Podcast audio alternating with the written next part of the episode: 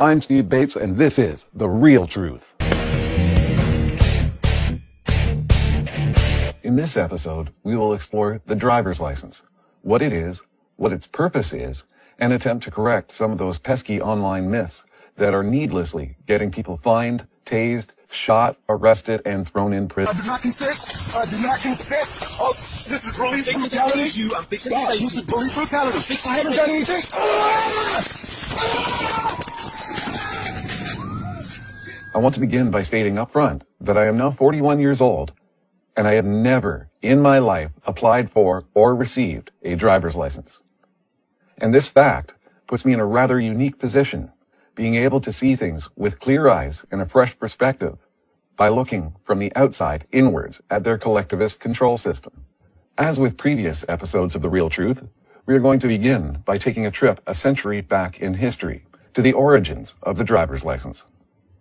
In online forums and YouTube comments, one of the most heavily cited law dictionary definitions of the word driver is quoted from Black's Law Dictionary second edition. One employed in conducting a coach, carriage, wagon, or other vehicle with horses, mules, or other animals, or a bicycle, tricycle, or motor car, though not a street railroad car. This definition from Black's Law Dictionary second edition was published in 1910 and was lifted from a 1902 court case. Yes, back in 1902, the word driver legally referred to one who was employed to drive. At that time, cars were very new and very expensive. The only people who could afford to purchase them were taxi company owners who employed taxi drivers and the very wealthy who also employed drivers known as chauffeurs. The first mandatory license requirement for driving was introduced in the Motor Car Act of 1903 in the United Kingdom. Every car owner had to register his automobile with the local government authority and be able to prove registration of this vehicle on request. On August 1, 1910, North America's first licensing law for motor vehicles went into effect in the state of New York, though it initially applied only to professional chauffeurs. Today, the general legal definition of the word driver is simply a person who steers or propels a vehicle. This definition comes from Black's Law Dictionary, ninth edition. And for reasons we'll get into later, there is no mention of one being employed to drive. So what exactly is a license? Well, according to Black's Law Dictionary, ninth edition, a license is legally defined as a permission, usually revocable, to commit some act that would otherwise be unlawful. Well, anytime the government gives you permission, anytime they allow you to do something, they let you know by giving you a permit or a license. Permit is a verb to suffer, allow, consent, to give, leave, or license. License is a noun, a personal privilege to do some particular act or series of acts on land without possessing any estate or interest therein and is ordinarily revocable at the will of the licensor. This supports my theory that if somebody gives you a privilege, they can take it away. This is fundamental. So the government will issue a concealed carry permit. They will issue a driver's license, giving us permission. How does the government give us permission? We have rights. We give the government permission. Traditionally, in common law, a license is a revocable permission granted to a person to trespass on the property of another, be it physical property, intellectual property, copyrighted property, or trademarked property.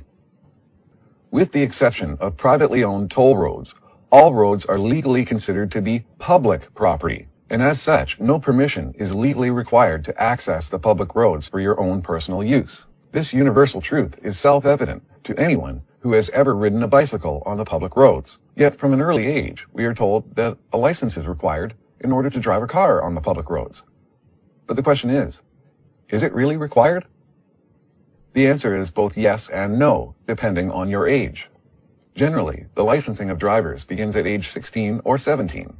Those who are 16 or 17 are legally required to ask permission, as they are considered to be minors and not fully functioning members of the public.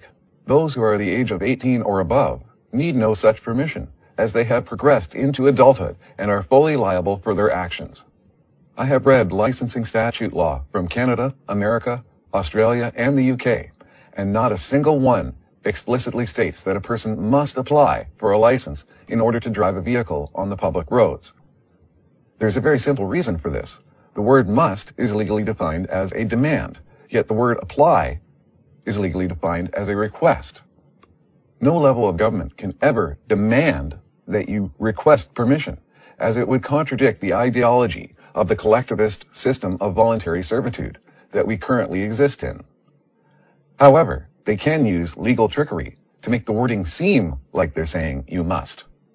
The problem is, those who apply for a license at age 16 or 17 simply continue to renew that permission into adulthood, never stopping to think if they really need to. And those who applied for a license after the age of 18 do so merely because someone wrongly told them that it is required by law.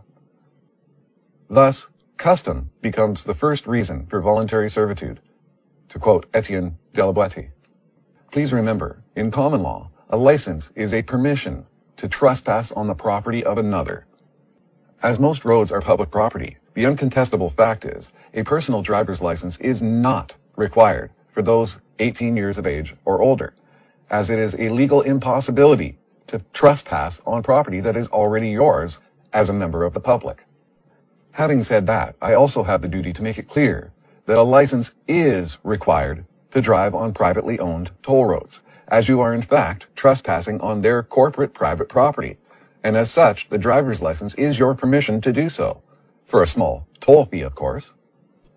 Now, if you are like most people, and you have a driver's license, you must obey all of the rules of that permission, or you will face a fine or imprisonment. Despite the failed attempts of many, there is no getting around this fact of law. This means the moment you receive your license, you are now legally required under statute to register your motor vehicle to a government entity, which then grants them the legal title to that vehicle in order to allow them to tow and impound your car at your own financial expense.